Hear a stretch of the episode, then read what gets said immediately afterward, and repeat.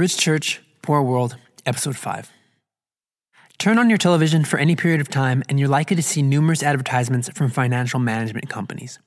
Ads of various kinds are run, but the same underlying theme usually comes to the surface Will you have enough saved for retirement? In the question, there's a motive to create fear or at least a sense of pressure to start thinking about retirement more seriously. Once this is established, the company can go into their sales pitch as to why you should trust them with your money above anyone else. Usually within the ad are clips of retired couples enjoying a new boat or traveling on some type of exotic vacation. These companies make billions of dollars managing other people's money and want to make sure they keep getting it. They invest millions in marketing campaigns each year, and over time, their efforts have been so successful that many Americans are literally living for the day they retire. Sadly, this mindset has penetrated the hearts of American Christians so severely that many of us are far more excited about retirement than heaven. In addition to the heavy influence of our culture, many organizations claiming Christian principles also promote this type of thinking. They like to cherry pick verses like Proverbs 13:22 which says, "Good people leave an inheritance to their grandchildren," and use them to suggest the Bible supports us stashing away all of our money. Of course, with the intention to give it to our children someday, not because financial security is our idol or anything like that. But is saving for the future wise? Absolutely. Is being debt free better than being loaded down with debt? Without question. But statistics show American Christians prioritize these things far over tithing or helping those in need. The question we should ask ourselves is this What does Scripture put a larger emphasis on? While we can disagree over the applicability of many books in the Old Testament for modern day Christians, there is one book Christians universally celebrate as a book we should study and apply to our lives. It's known as the Book of Wisdom. Of course, I'm referring to Proverbs. Would you be willing to take an open minded journey through the book of Proverbs with me to see if saving for the future is prioritized over giving to the Lord or helping the poor? Rather than cherry picking verses to prove a point, let's go straight through the entire book and highlight the verses that offer insight to our question. After all, if we really want wisdom from above in regards to our finances, it only seems fitting to take a microscope to the book of wisdom on this subject. As we begin this journey, the first time we find a verse that relates to our question is Proverbs 3 9. It reads as follows Honor the Lord with your wealth and with the best part of everything you produce.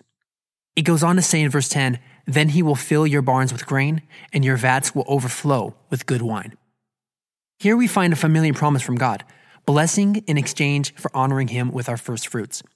This is starting to seem like a consistent theme throughout Scripture, isn't it? In verses 27 through 28 of the same chapter, we find our next bit of instruction. Do not withhold good from those who deserve it when it's in your power to help them. If you can help your neighbor now, don't say, come back tomorrow and then I'll help you. At first glance, we may not make a connection between these verses and our subject, but do you remember what question prompted Jesus to tell the parable of the Good Samaritan? The question was, Lord, who is my neighbor? As Jesus told the parable in response to the question, we find the two leading characters did not live next door to each other. To the contrary, they were from different nations whose people despised each other.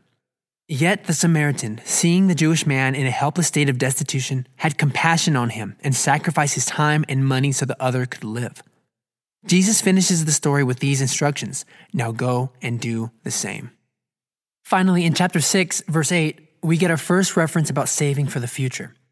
In using the hardworking ant as an illustration, it says, They labor hard all summer, gathering food for the winter. The message seems obvious. If a lean time is expected, it's wise to be prepared for it. This thought is followed up in the next verse that meets our criteria, which says, A wise youth harvests in the summer, but one who sleeps during harvest is a disgrace. Proverbs 10:2. From these verses, we can extrapolate the biblical principle that it's wise to work hard while the sun shines, so that there's enough for when work can no longer be done. And so far, we have two references to saving and two references to tithing and helping the poor. Let's see if the trend continues. As we continue on our journey through Proverbs, looking for verses that specifically address our topic, our next stop is at Proverbs 11:23, which says, "Give freely and become more wealthy. Be stingy and lose everything." We only have to go one verse further for our subject to come up again. Proverbs 11:24 repeats, "The generous will prosper; those who refresh others will themselves be refreshed." The next verse we come to that we could argue encourages saving for the future is one we've already referenced. Proverbs 13:22 which says, Good people leave an inheritance to their grandchildren. Now, it could be argued back that this is to be a godly inheritance, which is far more valuable. But for the sake of this exercise, we will consider it to mean a financial inheritance and count it in the saving category. Now, buckle your seatbelt because we're going to fly through the rest of Proverbs, and as we do, you'll start to see a strong trend develop. Proverbs 14:5 says, "It is a sin to belittle one's neighbor. Blessed are those who help the poor." Proverbs 14:31 states, "Those who oppress the poor insult their maker, but helping the poor honors him." Proverbs 19:17 tells us, "If you help the poor, you are lending to the Lord, and he will repay you." Proverbs 21:13 warns us, those who shut their ears to the cries of the poor will be ignored in their own time of need. Onward, Proverbs 21:26 tells us some people are always greedy for more, but the godly love to give. Proverbs 22 9 says, Blessed are those who are generous, because they feed the poor. Proverbs 28 8 warns, Income from charging high interest rates will end up in the pocket of someone who is kind to the poor. Proverbs 28 27 says, Whoever gives to the poor will lack nothing, but those who close their eyes to poverty will be cursed. Proverbs 29 7 tells us, The godly care about the rights of the poor. The wicked don't care at all. Proverbs 29 14 states that if a king judges the poor fairly, his throne will last forever. Proverbs 31 8 admonishes us to speak up for those who cannot speak for themselves, ensure justice for those being crushed. And the thought is continued in Proverbs 31 9, which says, Yes, speak up for the poor and helpless, and see that they get justice. If we go back and add up all the references to giving to the Lord, being generous, or helping the poor, we find 16 different times that Proverbs promote these principles. In contrast, we only find three somewhat vague references to saving for the future. This is not to say we shouldn't be conscientious about preparing for a rainy day, but the book of wisdom makes it very clear what should take priority. This lines up with what Jesus says in Matthew 6 33. But seek first his kingdom and his righteousness, and all these things will be given to you as well. If we objectively break down the financial advice of the book of Proverbs, we will come to the conclusion that without question, the smartest thing we can do with our money, above all else, is give to the Lord and help the poor, which are the same thing. Remember, Proverbs 19:17 tells us, if you help the poor, you are lending to the Lord, and he will repay you. And Proverbs 28:27 says, whoever gives to the poor will lack nothing. Furthermore, Proverbs 3 verses 9 through 10 promises that if we give the Lord the best of our produce, or what we might refer to as our first fruits, then he will fill our barns with grain, and our vats will overflow with good wine. In other words, he will pour out a blessing so great we will not be able to take it in. Being stingy under the guise of following biblical principles and hoarding away all of our money for retirement is not what the Bible promotes. If we go through the Proverbs and cherry pick verses to advocate for this type of thinking, we are only fooling ourselves. The leading principle of giving to God first and helping the poor cannot be disputed. We can choose to ignore it or apply it. But manipulating the Word of God to fit into our cultural preferences is a serious business that no one should want to answer for on the day we give an account before God. We've taken a similar pattern on the concept of being debt free.